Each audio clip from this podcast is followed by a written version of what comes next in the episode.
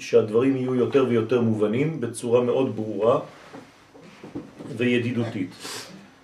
אז ליקטתי מהזוהר הקדוש ומכמה גדולי ישראל עניינים שקשורים לפסח, ולאט לאט בעזרת השם אנחנו ננסה להתקדם בתוך הטקסט עצמו, והקדוש ברוך הוא יערה עלינו אור מן השמיים כדי שנוכל להיכנס לפסח הזה בקדושה, בתהרה, וגם כן בזכות להקריב מן הזבחים כבר בשנה הזאת, מן הפסחים.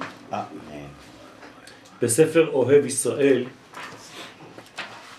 מובא כי תחילת היציאה שאדם יוצא ממצרים, מיצר ים. תהיינו מעמקי הקליפות והחיצונים ומבית האסורים של היצר הרע אל החירות.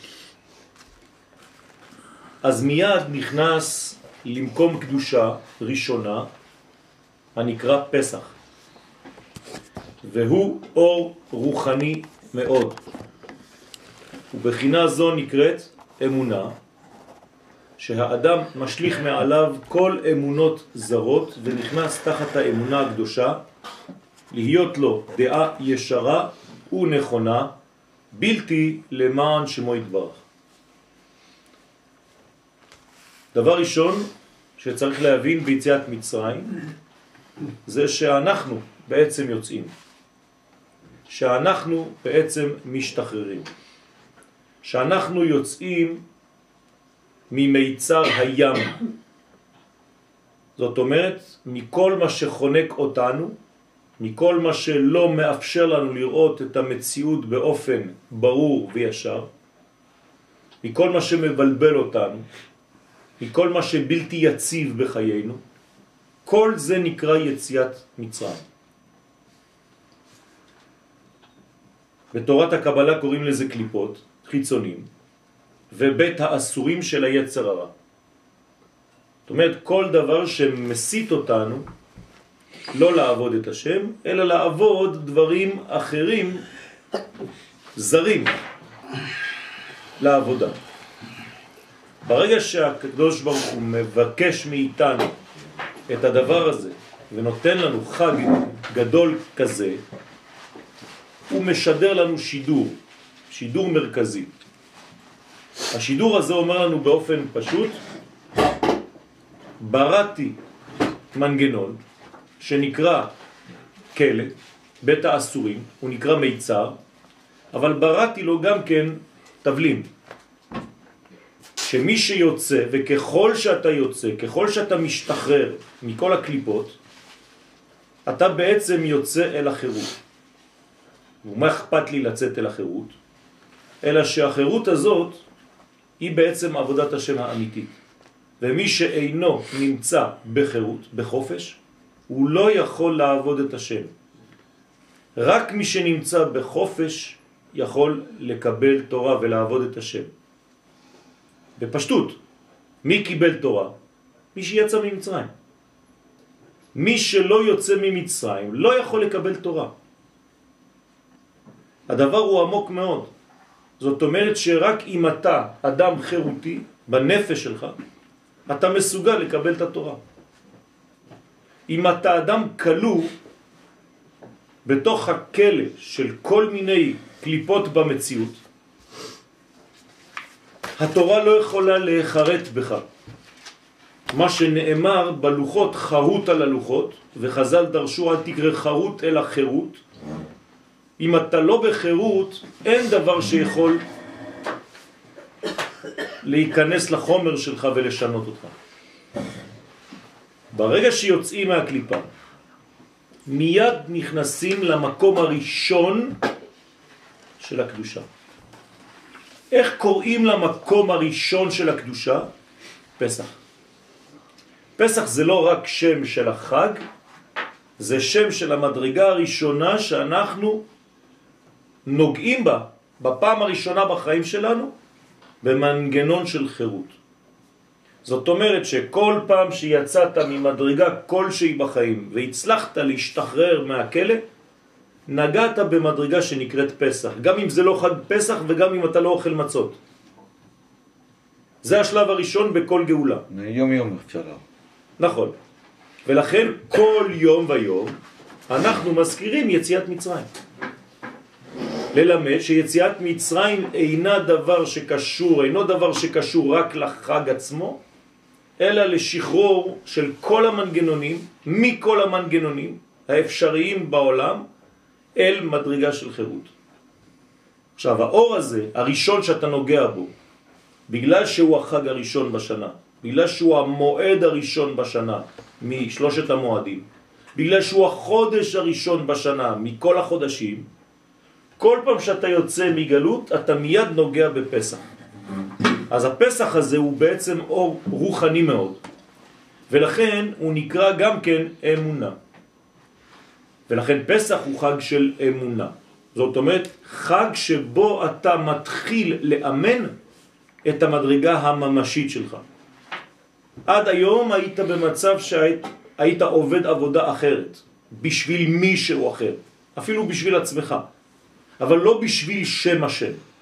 ברגע שאתה עובד את השם, אתה כבר נקרא בפסח, ולכן אתה מתחיל לאמן, אתה עכשיו במצב של אמונה. וכשאני באמונה, כל מה שאני עושה, אני מזרים יותר ויותר הוויה, בתוכי. לכן אני חי יותר, אני בבחינת חי, ואני משליך מעליי את כל האמונות הזרות, ונכנס תחת האמונה הקדושה להיות לו דעה ישרה. פתאום הדעת שלי, שהייתה בגלות, הופכת להיות דעה שיש לה כיוון, ונכונה, בוודאות, אין לך כבר ספקות, בלתי למען שמו יתברך. והכל, הכל, כולל הכל, זה רק לדבר אחד. זאת המדרגה הכי גדולה שיכולה להיות בעבודת השם, זה לא לעבוד את השם בשביל להשיג עולם הבא, אלא לעבוד את השם בשביל שהשם שלו לא יהיה מחולל, בשביל שהשם שלו יהיה מקודש. זאת אומרת, רק אז מתחילים את העבודה לשמה? אז העבודה הופכת להיות לשם השם. אז העבודה הופכת להיות אמיתית, ודאית, ברורה. לא אמרתי שכל מה שחוץ מזה לא שווה כלום, אבל זה עדיין לא העבודה הגדולה ביותר. כלומר, האדם הגדול, הצדיק האמיתי הגדול, עובד את השם רק בשביל לעבוד את השם. זאת אומרת, לתת לו, לאין סוף ברוך הוא, להתפשט בעולם הזה דרך הפריזמה שלי. אני מבקש ממנו שישתמש בו, שיעבור דרכי, ואני רוצה להיות שקוף כמה שאפשר, כלומר נאמן, כלומר מאמין, כלומר מאמת, כלומר מאמן את האור האינסופי הזה בחיים שלי ודרכי. וזה בחינת מצה. ברגע שהפכתי למדרגה הזאת, אני כבר נוגע בבחינה חדשה שנקראת בתוך הפסח מצה, הנקראת בזוהר הקדוש מהמנותה קדישה, כלומר אמונה קדושה. אז המצה הוא לחם אמונה, לחם שמבטא את המצב החדש שנכנסתי אליו, שיצאתי מעבודה פרך בעבודה זרה לעבודה של קדושה. אז אני חוזר על מה שאמרתי, המדרגה הראשונה שאני נוגע בה נקראת פסח, ובתוך פסח הביטוי לזה הוא המצה. והאדם צריך לשמור בחינה זו מאוד, כלומר לשמור את המצות, מצה שמורה. מה זה מצה שמורה?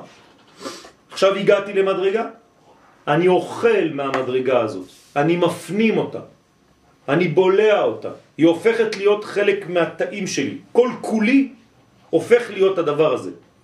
אני מצה, לא שאני אוכל מצות, אני הופך להיות מצה.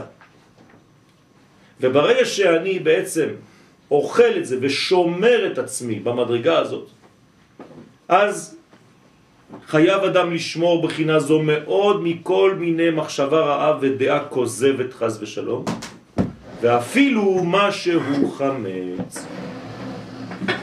יש עכשיו זהירות בתוך המדרגה הזאת של חמץ. זהירות מכל דבר קטן שהוא זר. אני מזכיר לכם שאם בדרך כלל במשך השנה היחס הוא אחד חלקי שישים, נכון? בטל ב-שישים. זאת אומרת, אם נפל ליטר, אחד ליטר חלב ב-שישים בשר, שישים ליטר בשר, שישים קילו בשר, אתה יכול לאכול. זה בסדר. ליטר חלב, כן? ב-שישים קילו בשר אפשר לאכול. בפסח אין אחד חלקי שישים. אפילו דבר קטן במיליון קילו, הכל חמץ. זאת אומרת שיש בפסח משהו שהוא מבחינת הראש. בגוף אני יכול לסבול תערובות. בראש, במוח, כל נקודה קטנה של חמץ, זהו, הכל חמץ. ולכן זה נקרא חמץ במשהו. מה זה במשהו? לא חשוב כמה. חמץ זה החמצה? חמץ זה גם החמצה, וזה גם בעצם, עוד מעט נראה את זה, סגירה. סגירה של מצה,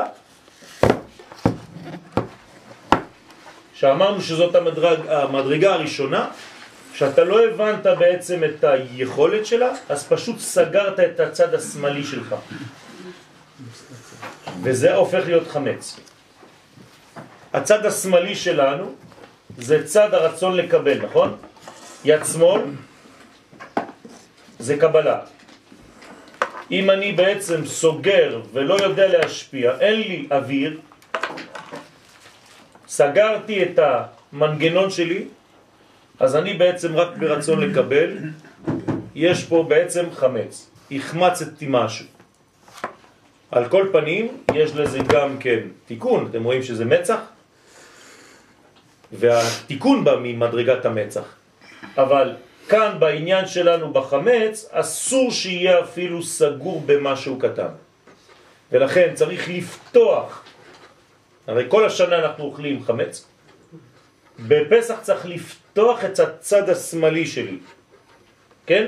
מה זה לפתוח את הצד השמאלי שלי? שכל מה שאני מקבל הוא גם כן להשפיע. בזה אני הופך מחמץ למצה. בקורבנות, בבית המקדש לא נכנס חמץ, אתם יודעים, גם במשך השנה, אין חמץ, תמיד מצה. מצות.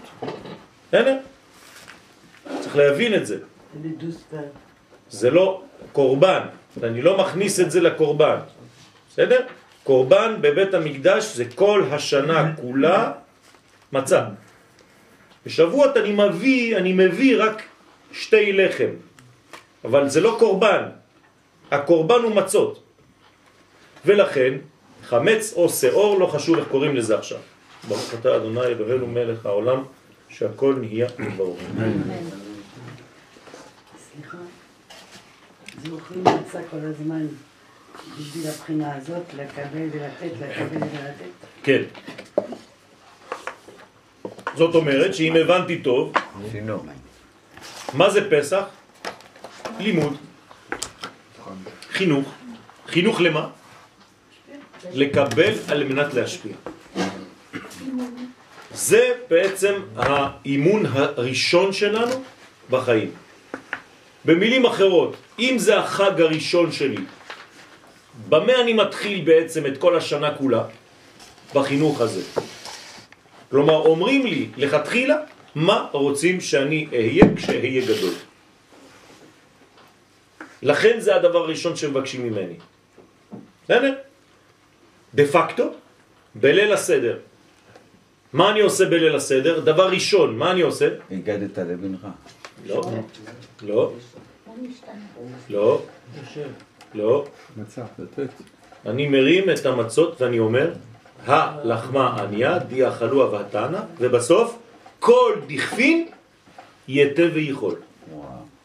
דבר ראשון, שיעור ראשון בפסח, כל מי שרעב שיבוא ויוכל. אני רוצה להשפיע. זה השיעור הראשון. זה הכלי. בסדר? אם אתה לא כזה, תפסיק את הסדר, אתה סתם חרטט. אתם מבינים? זה רבולוציה. זה שינוי תפיסתי.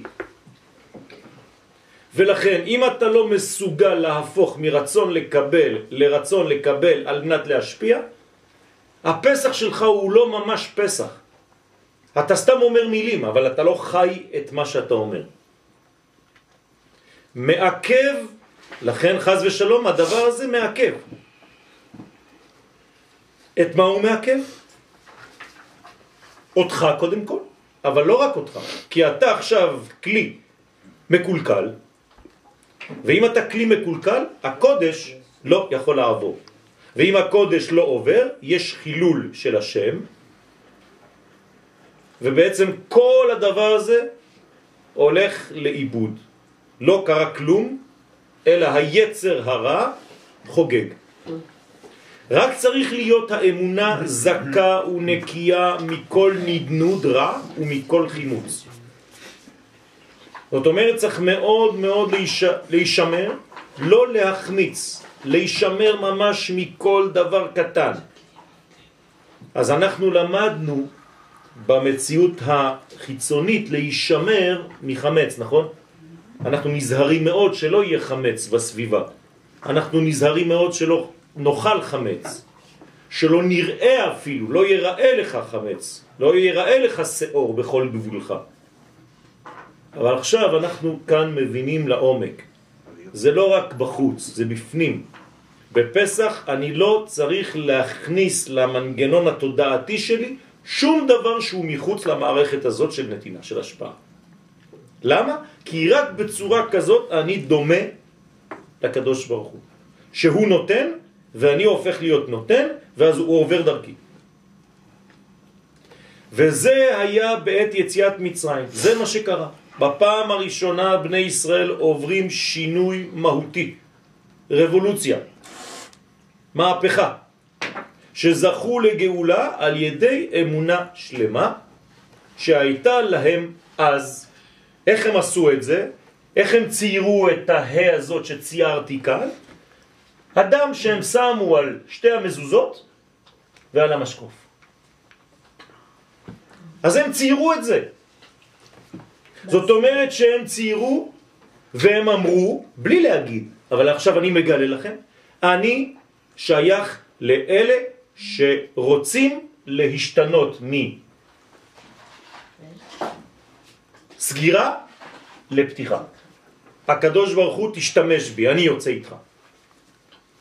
ולכן הקדוש ברוך הוא עובר בארץ מצרים, וכל מקום שהוא רואה שהאדם שינה את עצמו, הוא רואה את ההה, הוא רואה שהאדם הזה הפך מחמץ למצה, האדם הזה עכשיו יוצא. הקדוש ברוך הוא, איפה הוא עובר?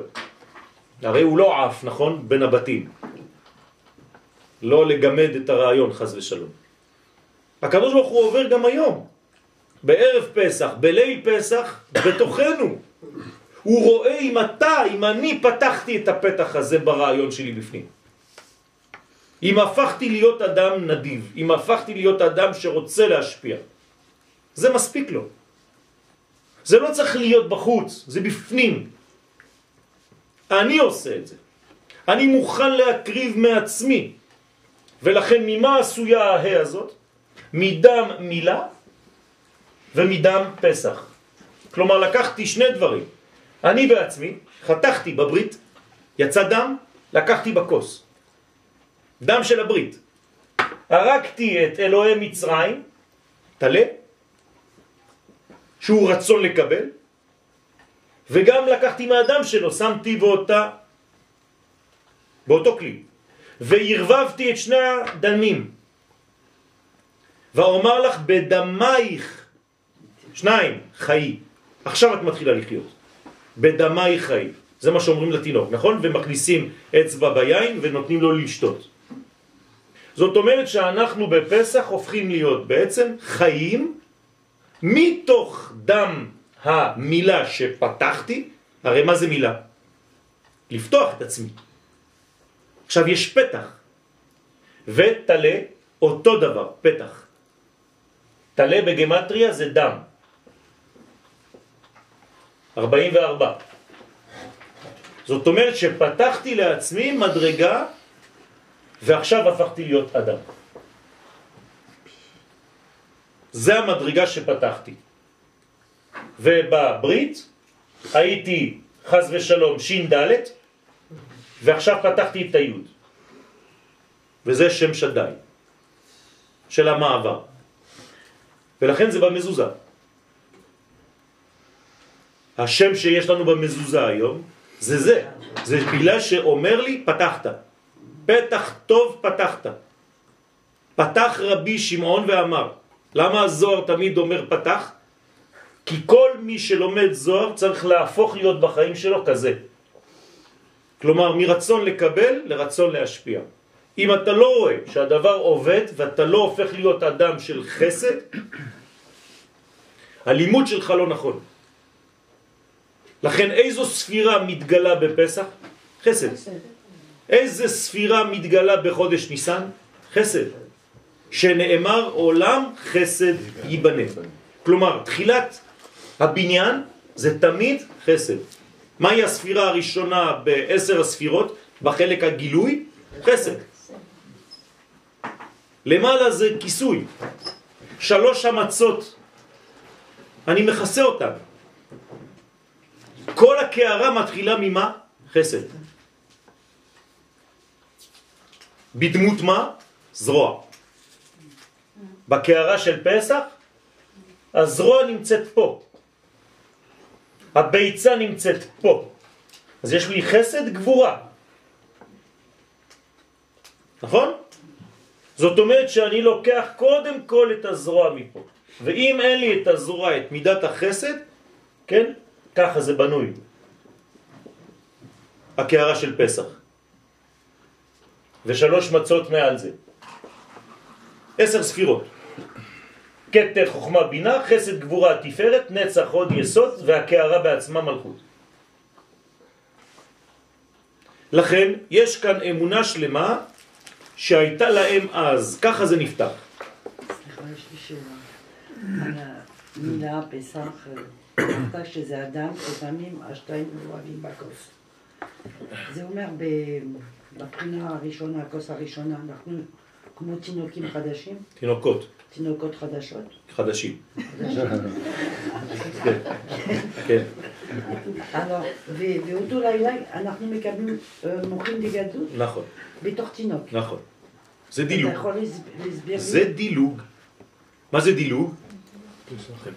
מדלג. אני מדלג על מה? על השלבים. בדרך כלל אני צריך לגדול לאט לאט, לאט לאט, לאט לאט, פה לא. הקדוש ברוך הוא דילג, כלומר הוא נתן לי בעצם קרדיט ואמר כאילו אין לי זמן לחכות לך, אבל אני יודע שכשתהיה גדול זה יהיה בסדר, אז אני נותן לך עכשיו כרטיס, כך תעשה מה שאתה רוצה, יש לך כרטיס אשראי. אז זה כבר לא שייך לך. אתה תחזיר לי אחר כך. מתי תחזיר לי? ספירת העומר. אתה תחזור לאט לאט. אז בעצם לא שייך לכלי, כי הוא, הוא נותן את כל החסד. מה זאת אומרת לא שייך לכלי? זאת אומרת שהאור לא, הוא לא שורף כמו במקום אחר. נכון, הוא לא שורף. הוא מדלג על המצב העגום שאני נמצא בו. אני מתרגם את זה למילים פשוטות. אם הקדוש ברוך הוא היה מחכה שאני בעצמי אהפוך בין רגע אחד לאיש הגדול הזה, אז הוא לא היה גואל אותי. כי באותו שלב לא פתחנו מספיק את הדבר הזה. היינו ערומים. כמו שנאמר בהגדה, ואת ערום ועריה. אז אם הקדוש ברוך הוא ממתין, אז לא הייתה גאולה. אז לפעמים מה עושים? מתקדמים. אחרי זה מסתדר. נכון?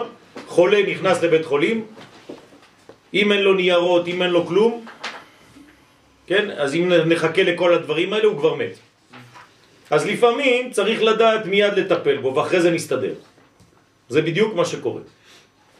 כמו שכתוב בשמות, ויאמן העם בתשלום כבר. בסדר?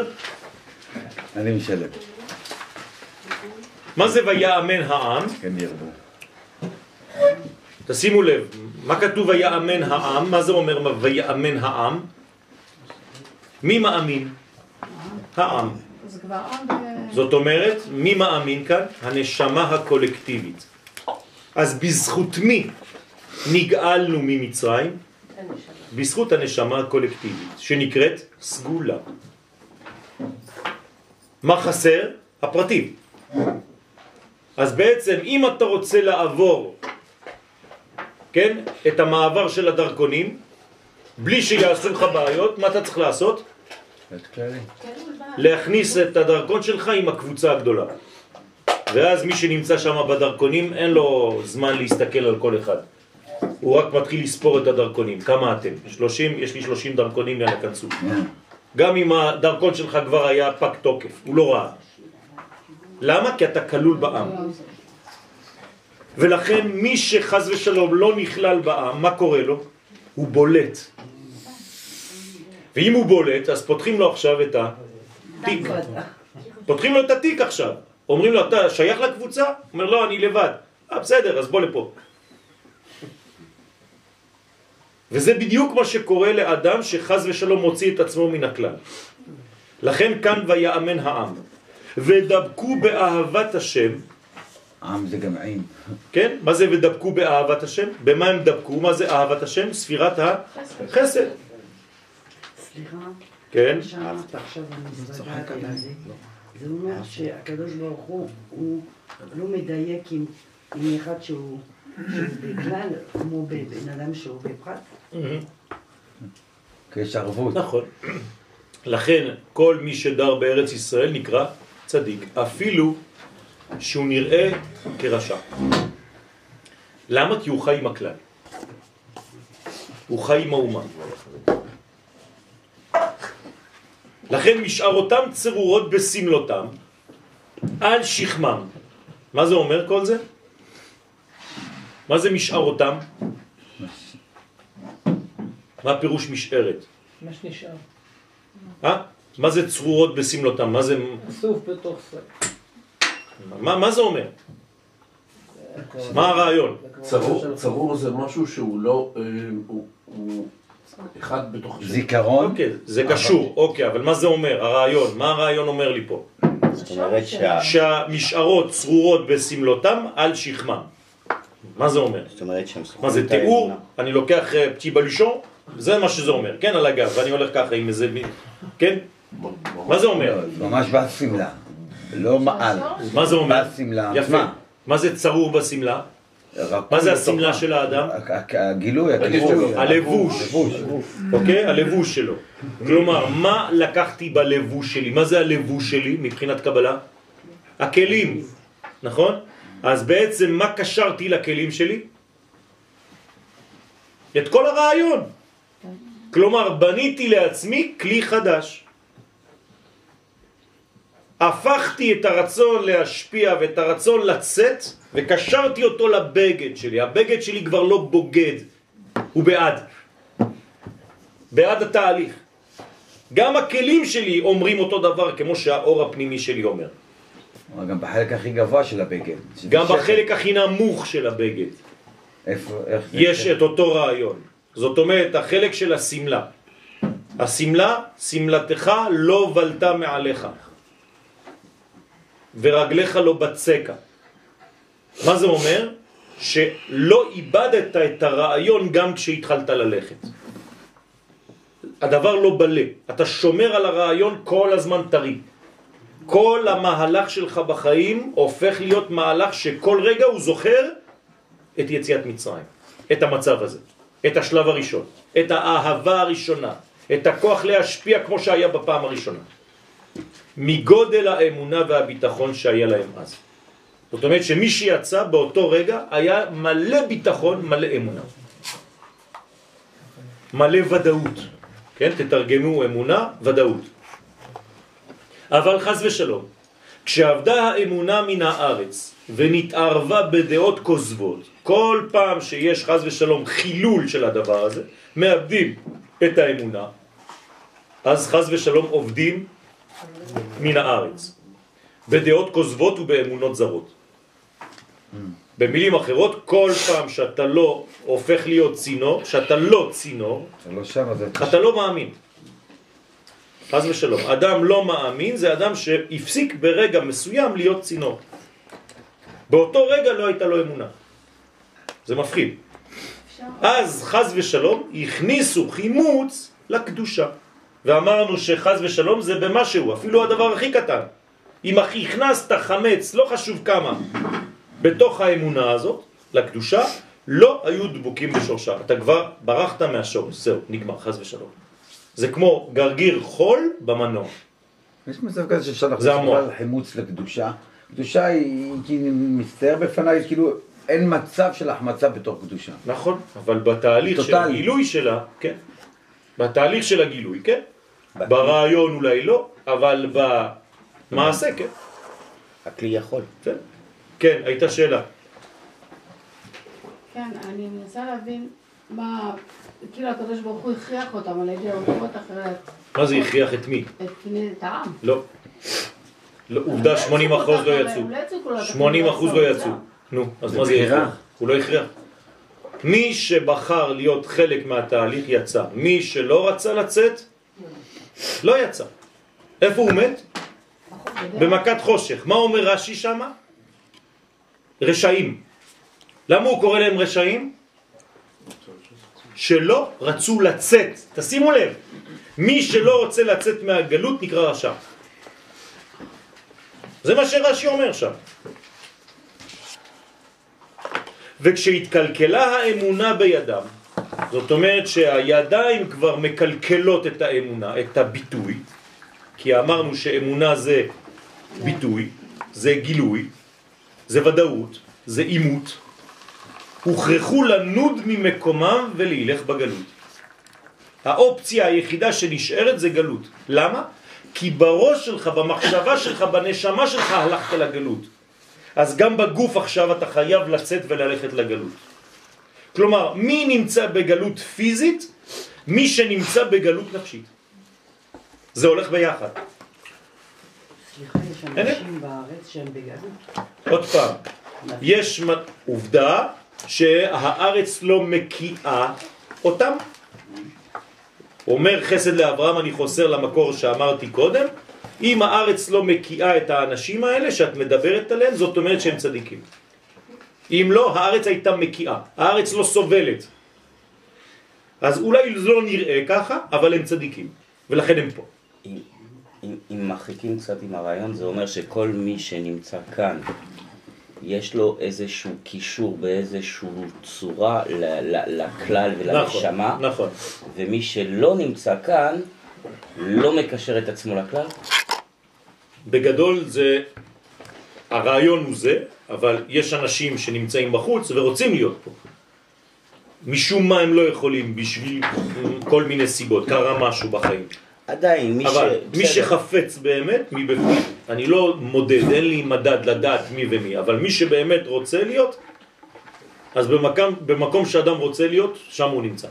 זה קשור ליהודים או שערבים שפה גם צדיקים? לא, זה קשור לעם ישראל. בסדר? כאן זה, יש לנו כל מיני מדרגות שצריך לסלק אותן. בכמה זמן? מעט מעט. נכון? מעט מעט יגרשנו מפניך, לא בשנה אחת, שמא תרבה עליך חיית השדה. ולכן הקדוש ברוך הוא מסלק אותם לאט לאט. זה תהליך. לחזור אל הענפים ולאסוף אותם למקורם. אז מה קורה בגלות? אנשים צריכים להבין את הרעיון שהלך לאיבוד, ולחזור למקום.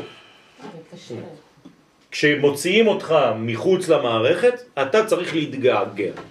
כל דבר שמוציא אותך ממערכת, כל דבר שמפיל אותך, זה לא כדי להפיל אותך. זה כדי להראות לך שאתה עכשיו בחוץ, תתחיל לרצות לחזור. אם אתה בריא. וזה שכתוב, שכון ארץ ורעה אמונה. מה זה שכון ארץ? אני לא רוצה שתהיה בחוץ. הקדוש ברוך הוא אומר, כן, דרך דוד המלך, דוד המלך כאן מתפקד כנביא. מה זה שכון ארץ ורועי אמונה? אני לא רוצה שתהיה בחוץ, אני רוצה שתשכון בארץ, ופה אתה תהיה רועה, כמו רועה צאן של האמונה הזאת. זאת אומרת, הנה התרגום, שתשכון בארצך, שתגור בארץ ישראל, מבחינת שכינה, בארץ ישראל הקדושה, ולא תצטרך לחזור לגולה אחר הניצוצות הקדושים שנתפזרו. זאת אומרת, זה רעיון יפה ללכת לגלות כדי ללקט ניצוצות, אבל זה לא מה שאני רוצה, אומר הקדוש ברוך הוא. אני מעדיף שתהיה פה. ואז, איך יחזרו הניצוצות שהם בחוץ? כי הם מאליהם יתקבצו אליך. תשימו לב, זה אומר האוהב ישראל. אוהב ישראל זה אחד מגדולי הצדיקים בחסידות. כלומר, אם אתה בארץ ישראל, אתה פועל כמו מגנט. דרך אגב, זאת הרפרנס הראשונה של הרב לוריה. כל פעם שהרב לוריה זצ"ל מביא מקור ראשון, זה תמיד האוהב ישראל. אז תשימו לב, יש שתי אפשרויות ללקט ניצוצות. או שאתה יוצא למקום והולך להביא את הניצוץ שהלך לאיבוד, או שאתה נמצא פה ומגנט אותו. אז יש אפשרות להיות בארץ ישראל והאורות יחזרו אליך, כל מה שיתפזר. אתה לא חייב לצאת. זו מדרגה גדולה מאוד, מדרגה של מלך. מלך לא הולך החוצה, באים אליו.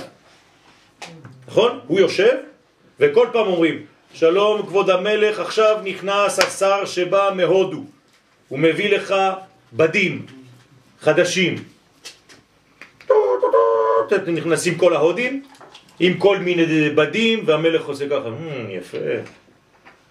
מה מביאים לו? ניצוצות מבחוץ. הוא לא צריך ללכת להודו לראות איך עושים את הבדים, שם במרוקו, להריח, כלום. הכל בא אליו, הוא יושב. זה הבחינה של מלך. ככה זה עם ישראל צריך להיות בארצו, וכשעם ישראל יהיה בארצו, כל האורות יבואו לפה. המדענים יגיעו לפה. האומנים מן העולם כולו יגיעו לפה. כל הניצוצות מכל מקום יחזרו לפה. הכל. כולם יבואו לפה ללמוד. ולתת. סליחה, כן. זה הביא לי שאלה. בנאדם שעוד נתקע שם, זה יכול להיות שהוא נתקע בגלל שיש לו עוד הרבה ניצוצות שם לקרבת? שוב פעם, גם אם יש ניצוצות כאלה, הוא יכול להחזיר אותם מכאן. הוא לא צריך להיות שם. זה מה שהחידוש פה. זאת אומרת שהשלב, כמו שהתחלנו את השיעור שדיברנו על האמונה, יש את השלב הראשון, שזה אמונה, שיש איזשהו מאמץ שאתה צריך ללכת לקראת הדבר כדי להביא את הניצוצות, אבל בסופו של דבר, אם אתה מגיע לשלב של אמונה שלמה, אז כל הניצוצות באים אליך. באים אליך, אתה מלקט. זאת אומרת, ברגע שאתה מגיע לקדושה, התאורה השלמה הזאת, בלי ה... בלי ה... יש לך את הרווח של המצע, אז בעצם מגיעים, זה מאפשר להיכנס כדי לה... מגיעים באופן, באופן אה, אה, אה, פשוט מגיעים אליך. אך העיקר שתהיה דבוק וקשור ביסוד ובשורש. זה, זה, זה העיקר. אם אתה דבוק ביסוד ובשורש, כולם יבואו. תפסיק להתרוצץ, תפסיק לרוץ. הכל יבוא אליך, אתה לא צריך לזוז. אין, זושה רעב, מביאים לזושה. וזהו שאמר, ורעה אמונה. מה זה ורעה אמונה? שקון ארץ, אני מזכיר לכם את הפסוק בתהילים למד זין, שקון ארץ, אם אתה שוכן בארץ, אתה הופך להיות רועה של האמונה. לשון התחברות, מה זה רועה? רועה זה מי שמסוגל לחבר. בסדר? רועה צון, מה הוא עושה? הוא כל הזמן מחבר את הצון, הוא לא נותן לכבשה אחת לצאת. אז מה זה הוא רועה אמונה? הוא לא נותן למדרגה אחת מתוך האמונה להתפזר. התחברו, דהיינו שתחבר עצמך באמונה בקשר חזק ואמיץ. וזהו שכתוב, גלתה יהודה מעוני. למה הייתה גלות ליהודה, לעם ישראל? בגלל שהם היו עניים מעוני. איזה עוני? רוצה לומר מה שהוצרכו לגלות ממקומם ולהיות מפוזרים בין העמים, זה בא מעוני. מחמת שאכלו חמץ בפסח. תראו מה אומר פה הרב. למה התחילה הגלות? בגלל שאכלנו חמץ בפסח. מה זה הדבר הזה? הוא מסביר, דהיינו, שאיבדו האמונה. זה נקרא לאכול חמץ בפסח. אבל גם אברהם ירד. גם אם אתה לא אוכל חמץ בפסח, גם אם אתה נזהר כל הפסח לאכול מצה ושמורה ולא יודע מה, אם איבדת את האמונה שלך, אתה נמצא עכשיו במדרגה של גלות. זאת אומרת, לא הבנת את הרעיון, לא הפנמת את הרעיון. הצלחת שלך הפכה להיות יותר חשובה מהרעיון, מהתוכן הכללי. אז אתה מסוגל לעשות פסח בטורקיה, או בברצלונה, או לא יודע איפה. במצרים. כן, כל העיתונים מלאים. דתיים.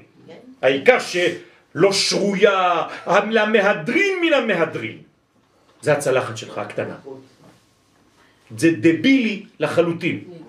זאת אומרת, אתה, כדי לחיות את הגאולה, אתה יוצא החוצה, ג'וחה, כן? אתה לא מבין איפה אתה נמצא, והגאולה שלך היא בצלחת. זה מה שהכי חשוב, העיקר שיהיה קשר. כן? זה נקרא לאכול חמץ בפסח. על מי אומר הארי הקדוש שהוא אכל חמץ בפסח? אדם הראשון. איזה פסח ואיזה אבטיח ואיזה נעליים. אדם הראשון היה לו פסח? זה הרעיון. אדם הראשון נפל מהאמונה בקדוש ברוך הוא, באמונה הפשוטה הברורה, בוודאות, זה כאילו הוא אכל חמץ בפסח. אז כמה אנשים יכולים חז ושלום לאכול חמץ בפסח כשהם אוכלים מצה הכי שמורה שיכולה להיות? אתם מבינים? כי בחוץ אתה כאילו אוכל מצה שמורה, אבל הרעיון הפנימי של הפסח איבדת אותו. זה, זה, זה קשה מאוד, כן רבותיי? פה אנחנו לומדים פנימיות. פנימיות זה לא רק מה שאתה עושה בחוץ. אתה מכניס לפה שלך ואוכל מצות. זה, זה כל מה שהולך יחד עם זה. איפה אתה נמצא שם? לכן יש כזו התנגדות גדולה איתו.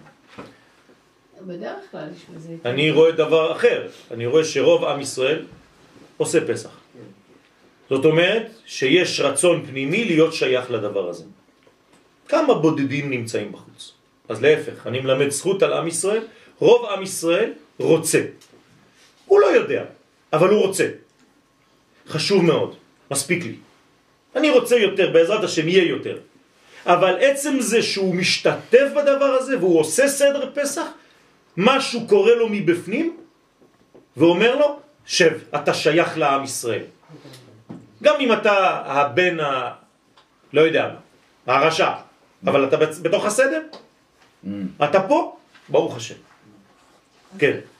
עכשיו בפנימיות, זה כמו מה שסיפרת עכשיו, זה כמו הצלחת, בלי השלוש מדרגות העליונות של המצות האלה, שהם אפילו הם שמורים או לא שמורים, זה כמו בן אדם גוף בלי ראש.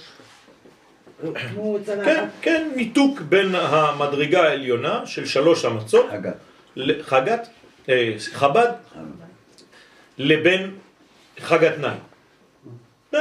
זה מה שנקרא מוכין או כלום, או מוכין דגדלות או מוכין דקדנות, זאת אומרת רק שבע מדרגות תחתונות. אז חזקה של אמונה עושה, כאילו, הדבר הזה שאתה, אם אתה כאילו מאמין חזק, אז אתה לא אוכל חמץ, אז מה טעם לאכול מצה הכי שמורה?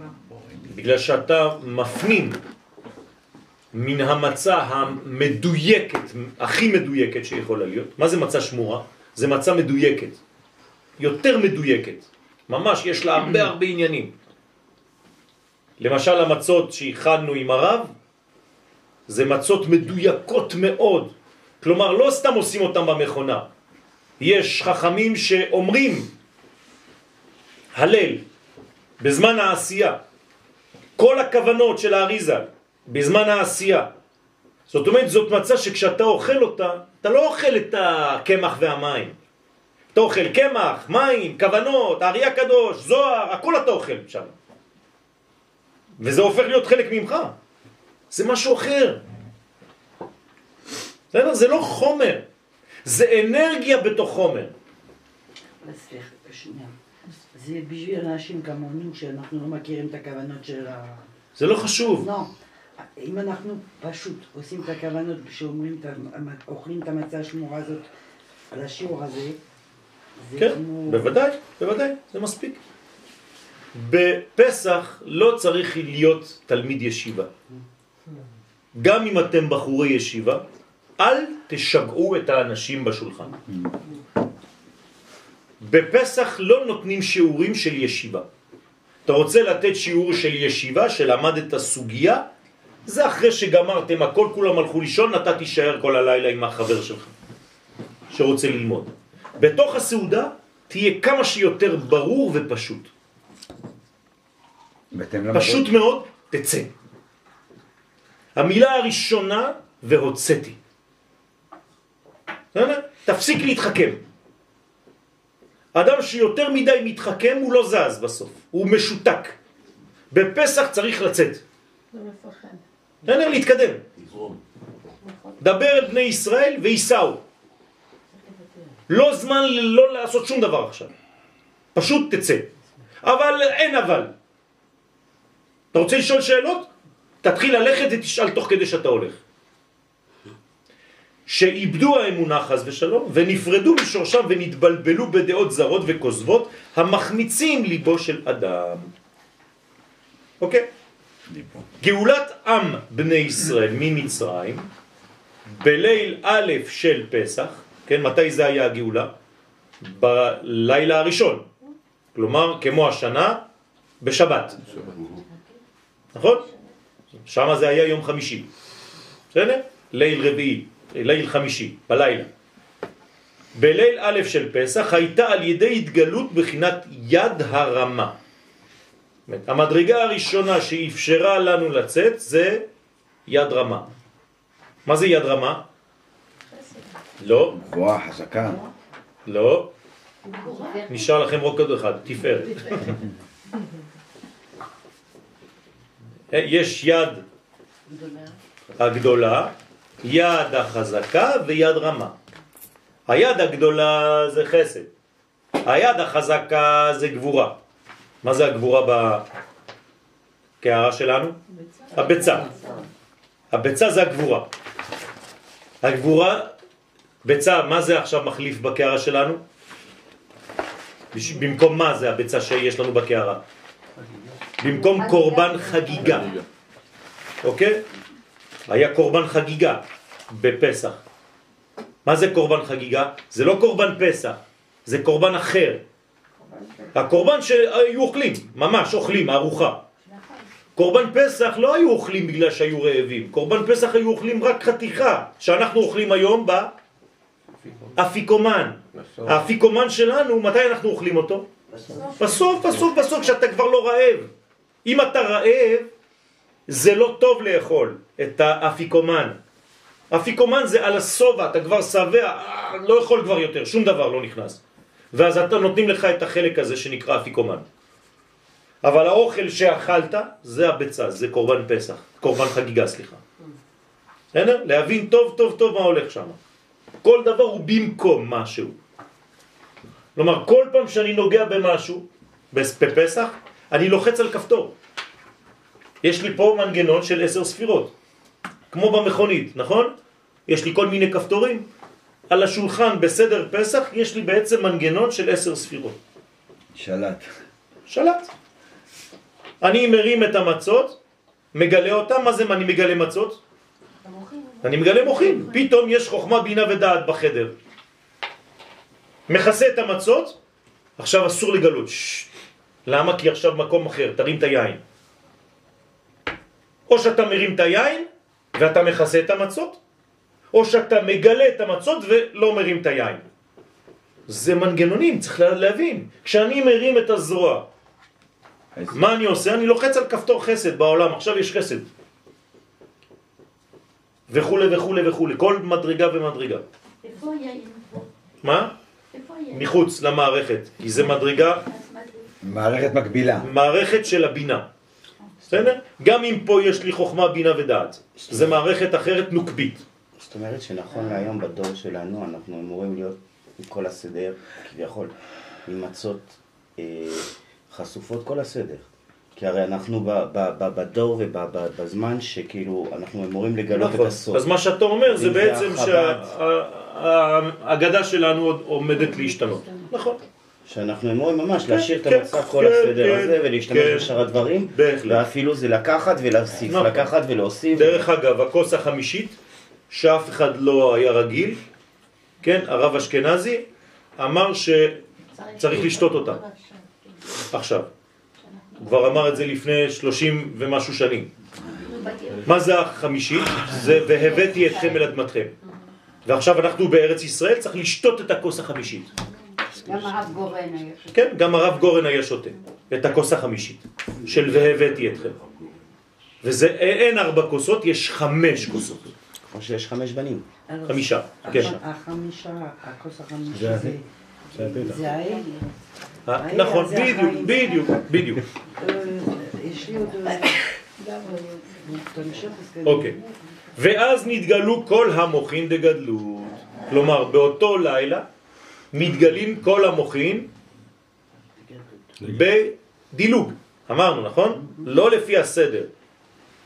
סליחה, זה חזר לי. אמרת לי סוזן קודם שכוס היין זה מערכת אחרת, אבל זה נוגבה. כן. זה אומר שכל הצלחת זה זכר, מבחינת זכר? כן, פסח בכללותו זה זכר. פוטנציאל. ביחס לכל החגים. פסח זה הזכר של כל החגים. ולכן זה נקרא זיכרון. תמיד. זכר. זכר ליציאת מצרים. תמיד זכר, מלשון זכר. זה מתחבר לראש השנה, יום הזיכרון? כן. אבל מבחינה שמה זה נקבה, ופה זה זכר. זאת אומרת, הפסח, כן? לא מדבר על האביב. האביב זה התחלת הנוקבה. אנשים לא מבינים, זה מבלבל קצת. כי חודשי הקיץ זה נקבות, חודשי החורף זה זכרים. אבל פסח הוא זכר, וראש השנה הוא בחינת נקבה. סליחה, פסח לגבי ראש השנה זה כמו הגרעין. זה אותו דבר. בראש השנה זה הגרעין, בפסח זה הלידה. אתה אמר אביב, זה כמו פה עכשיו, זה עכשיו אתה... מגלה. מגלה. כן. ראש השנה זה התבעה של הכוח. אביב זה לפלוח כמתגרים גם. כן, זה מה שאני אומר. זה העניין של הפריחה, של הגילוי. אז למה זה תזריע עכשיו? למה זה תזריע עכשיו? זה לא תזריע, למה את חותכת את המשפט? לא, הפרשה עכשיו. גם אני הייתי קורא, אז למה את חותכת את הפסוק? כי תזריע. אישה כי תזריע. למה את חותכת את הפסוק? הפסוק אומר אישה כי תזריע וילדה. אז אני יכול להגיד לך, למה עכשיו זה וילדה? את בחרת להגיד תזריע, אבל אני קורא את הפסוק. וילדה זכר. סליחה, זה ראש חודש ניסן. כן. עכשיו צריך לעשות תיקון ילנות. כן, כן. ביום ראשון אנחנו עושים ברכת הילנות. בסדר? עם המקובלים. לא בשבת? אנחנו לא עושים בשבת. בסדר? כי לפי הבן ישחי זה בירור. ואסור לעשות בירורים בשבת. בסדר? אז לפי הקבלה לא עושים את התיקון הזה בשבת. ועל ידי זה נתעלו כל הניצוצות הקדושים, ונגאלו כל הניצוצים מיד המיצרים, ונתעלו ונתדבקו בשורשם הרם, מקור מוצאיהם. זאת אומרת, מה קורה בעצם? כל הניצוצות חוזרים לשורש. אני לא צריך עכשיו לצאת, הכל בא אליי, הכל חוזר למדרגה הראשונה. ותכף אחר כך, נתלה מהם בחינה ומדרגה זו הגדולה. זאת אומרת, יש תהליך כזה בפסח שקורה כל פעם מחדש. כל האורות באים לערב הראשון. כל מי שיושב בסדר פסח מקבל אורות, הוא לא יודע אפילו מי נגד מי, כל כך גדול. כן? הכל גדול מאוד. אבל מיד אחרי זה, למחורת, הכל נעלם. הכל הולך. והוצריחו בני ישראל להילך ולנסוע ממסע למסע. ועכשיו צריך לחזור על כל התהליך, אבל אני עכשיו לבד. כלומר, הראו לי את הסרט בהילוך מהיר, אמרו לי הכל, הנה, מההתחלה עד הסוף. עכשיו תחזור עוד פעם ותלך. עכשיו תעשה לבד. כלומר, השלב הראשון, אני, הקדוש ברוך הוא, עושה במקומכם. אתם לא מוכנים? לא חשוב. דוגמה אישית. כן? אני עושה לכם את זה. אתם יוצאים. עכשיו, שראיתם איך עושים, חוזרים למצב הראשון, ועוד פעם מתחילים ללכת, כספירת העומר. ולכן הולכים ממסע למסע, ממדרגה למדרגה. ובכל מסע נתגלה בחינה אחת ואות אחת משם ממבית. הרי כמה מסעות יש? ממבית. ארבעים ושתיים. אנא בכוח גדולת, אז א' ב' ג' אנא בכוח גדולת י מנך. א' ב' ג' י', נכון? אז כל מסע מגלה אות. אם אני יודע איפה אני נמצא, יש לי ארבעים ושתיים אותיות, נכון? א ב ג י ת צ תתיר צרורה. שורה שנייה, קבל ק, רינת ר, עמך ע, וכו' וכו'. שורה שלישית, ת ת ת ת, שורה רביעית, ארבעים ושתיים אותיות. כל אות מסע, כל מסע גילוי מיוחד של אנה בכוח, ועל ידי זה נתעלו הניצוצות הקדושים שבמסע ההוא. זאת אומרת, אם אני יודע באיזה מסע אני נמצא עכשיו, נגיד שאני במסע שמונה עשרה, אז אני רואה את האות מספר שמונה עשרה. בסדר? של אנה בכוח. אנה. אני לא, אני מפחד לכתוב את זה. כן, זה יצאו צירופים. כן, זה, זה כבר צירופים, אני לא, לא יכול לכתוב. אבל יש לכם את זה בראש. כן. אז אם אני סופר אנה בכוח גדולת ימיניך תתיר צרורה, יש לי כבר שש. קבל רינת עמך סגבנו תהרנו נורא, עוד שש. סוף של השלישי. נא גיבור דורשי ייחודיך כבבת שמרם, עוד שש. זה כבר שמונה עשרה, נכון? שין. זאת אומרת, נא גיבור דורשי ייחודך כבבת שמרם, שין. השין זה ה-שמונה עשרה. אני צריך לדעת מה זה המסע הזה, למה זה מתחיל בשין. ומה זה שין, איך קוראים למסע הזה, ומה זה עכשיו עושה לי בנפש. ונדבקו שורשם ובמקום מוצאיהם. זאת אומרת שאני כל הזמן צריך לדעת מאיפה יצאתי. מאיפה יצאתי? מרמסס. נכון?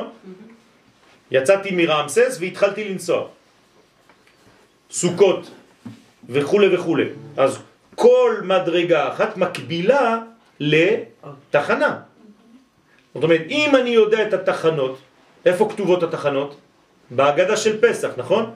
כשאנחנו עושים את מבית המסעות לפני פסח, כתוב ויסעו מזה ויגיעו לאיתם, ויסעו מאיתם ויגיעו ל... זאת אומרת, כל מדרגה מתאימה לאות אחת, ואני צריך לדעת בנפש שלי מהי המדרגה הזאת, איפה זה יוטבתה בנפש שלי, ולאיזה אות מענה בכוח זה מתאים. ואז אני בעצם עולה מדרגה. עד אשר השלימו ארבעים ושתיים מסעות בשלמות, ואז נכנסו אל ארץ חפץ. מה זה ארץ חפץ? רצון. ארץ ישראל, קוראים לה ארץ חפץ. מה זה ארץ חפץ? ארץ חפץ. חפץ, קודם כל זה דבר ממשי, וגם רצון חזק. אני חפץ, la terre du désir. וחזרו. מה? הארץ גם חפצה. נכון. הארץ עצמה יש לה חפץ, כלומר יש לה רצון לקבל הכי גדול. כן. ולכן היא מתנשקת עם השמיים. כלומר היא כל הזמן רוצה לקבל שמיים. זאת אישה שכל הזמן רוצה זיווג עם בעלה. ארץ ישראל. כל הארצות האחרות לא אכפת להם מהבעל. ארץ ישראל כל הזמן, הפנים שלה והפה שלה, והגוף שלה רק בשביל בעלה. ולכן היא נקראת ארץ חמדה. מה זה חמדה? לחמוד. כן? חמודה. זאת אומרת, תשוקה. תשוקה. דזיר. חזק מאוד. וחזרו באו על המדרגה הזו בעצמה שהייתה בליל א' דפסח על ידי התגדלות התגלות יד הרמה. זאת אומרת שעשו את כל המסעות, בכמה זמן? ברגע אחד. נכון? שנייה אחת. כי הרי הקדוש ברוך הוא לא עשה להם את כל זה בערב פסח, נכון? הם לא עשו את כל המסעות, אחד, שתיים, וייסו משם ויגיעו לשם וייסו משם וייסו... לא, אבל כן. הקדוש ברוך הוא עשה להם את זה בהילוך מהיר, ואחרי זה החזיר אותם לשלב א'. כי בחינה הגדולה ההיא נלקחה מהם תכף אחר ליל א' דפסח. כלומר, נתן להם אחרי זה ולקח מיד. זה כמו התינוק בבטן. נכון, כמו התינוק שיודע את הכל, ואחרי זה שוכחים. ואז הוא מתחיל את כל החיים שלו במסעות. אבל זה נותן לו את הכוח. נכון, כי הוא כבר, זה נקרא חינוך. הוא טעם כבר. זה הזיכרון התודעתי הפנימי. כלומר, לפני שהתחלנו ללכת, כבר ראינו, איפה? בארץ ישראל. בארץ ישראל. כלומר, מתי היינו בארץ ישראל? ביציאת מצרים. בליל פסח. בליל פסח היינו בארץ ישראל. למען אשר התעצמו בעצמם, אבל אחרי זה חזרנו, כדי שהכל יהיה בכל עוז על ידי הממבט מסעות. לחזור ולעבור אל המדרגה הלזו, בבחירה ובמאמץ ובזכות, ולא בחסד חינם. כי השלב הראשון היה חסד, חינם, עכשיו זה בזכות, עכשיו אתה מתאמץ. וכן הוא על דרך זה גאולת כל אדם מישראל מיד המצרים אותו. כלומר, כל פעם שאתה משתחרר ממצב גלותי בחיים שלך, אתה עובר את השלבים האלה. קודם כל אתה רואה את הכל עד הסוף, ברגע אחד. ואחרי זה הקדוש ברוך הוא מחזיר אותך ואתה מתחיל את השלבים לאט לאט. זה ברור? אוקיי. רק משהו קטן, בספירה אתה אומר, כן. אנחנו צריכים עוד פעם לעשות את המדרגות. נכון. אנחנו צריכים לעשות את העניין של ענה בכוח. בטח. כל יום. נגיד שכל יום נעשה מעשה. כל יום יש עוד. כן, אבל יש ארבעים ותשעה ימים. נכון. alors היא חסר לי שבוע. נכון, אז אתה צריך להבין איך זה מתלבש שם. שיהיה כבר ספירת העומר, אנחנו נלמד איך ארבעים ושתיים מתלבשים ב-ארבעים ותשע. אוקיי. אז זה אפשר להבין כשהגאולה השלמה יהיה בניסן? נכון. לפי הרבים. נכון, נכון. ועל פי זה, יובן תרגום יונתן, עכשיו אתם מבינים מה אומר יונתן בן עוזיאל, על הפסוק בספר שמות, ואשא אתכם על כנפי נשרים, ואביא אתכם אליי. מה זה אומר? גם תפארת. מה זה ואשא אתכם על כנפי נשרים? מתי זה היה? בליל פסח. רק בלילה הזה הוא לקח אותנו על כנפי נשרים. מה זה הביטוי הזה? שמה הוא עשה לנו? הוא דילג. הוא לא נתן לנו אנחנו ללכת, הוא העיף אותנו, נכון? ואביא אתכם אליי. מה זה אליי? איפה זה אליי? ארץ ישראל. כלומר הוא נמצא בארץ ישראל הקדוש ברוך הוא. אז איך הוא הביא אותנו אליו? בערב פסח היינו בארץ ישראל? תשובה? כן. כי בליל א' שימו לב, כי בליל א' דפסח באו ענני כבוד ונשאו את בני ישראל לירושלים והקריבו שם קורבן פסח בירושלים עם משה רבנו, ואחר כך שבו למצרים. זה רוחני? לא, זה אמיתי. חזרו למצרים כדי לחזור על התהליך. גם שהוא קודם אמרנו שהיה במצרים. מה? גם שהוא קודם אמרנו שהיה במצרים. נכון, נכון, נכון. זאת אומרת, אתם מבינים מה הולך פה? לא. לא. אני לא מבינה למה אומרים שמשה... אני מבין מה אתה אומר, אבל... בסדר, אני מנסה. סליחה, אף פעם אומרים ש... זה הארי פוטר הזה. אנחנו לומדים קבלה. כן, לא, אני רוצה כשאתה... חסר לי משהו פה. איך... כשאתה אומר שזה לא רוחני, זה ממש. משה לא נכנס מעצמו. הקדוש ברוך הוא הביא יחד את כל בני ישראל, את כל העם ישראל לארץ ישראל בלילה הראשון. כלומר, מורה טוב, מה הוא עושה לתלמידים שלו? מראה לו את הסוף. מראה לו איפה הולכים. עד הסוף. מגיע עד הסוף. הוא מראה לתלמידים שלו סרט של הרעיון הכללי. אחרי זה הוא אומר לתלמידים, עכשיו נתחיל לעבוד. לאט לאט עד שנגיע למה שהראיתי לכם בשיעור הראשון. זה כמו מורה במוזיקה, הוא מנגן את הכל. נכון, נכון. הבנתם? כלומר אנחנו שמענו את הקונצרט בלילה הראשון. אחרי זה במשך כל השנים אנחנו רק לומדים טן, טן, טן. לא, תחזור, זה לא טוב. טן. אתה יודע מה זה? זה מוזיקה, כן? עכשיו זה אתה לא שומע, כי אתה שומע כל אחד לאט, לבד, לבד, לבד, לבד, אתה לא שומע כלום. תעשה עכשיו מהר, תחבר. טם טם טם טם טם טם. אבל מי שלא יודע לחבר, זה כמו לקרוא, נכון? ב, ס, פ, ר, ככה לומדים, נכון? אתה לא יודע שזה בספר. אבל כשאתה מתחיל ללמוד ואתה רואה רצף, זה הבניין. אז אותו דבר בחיים שלנו. בהתחלה אני מקריא לך את כל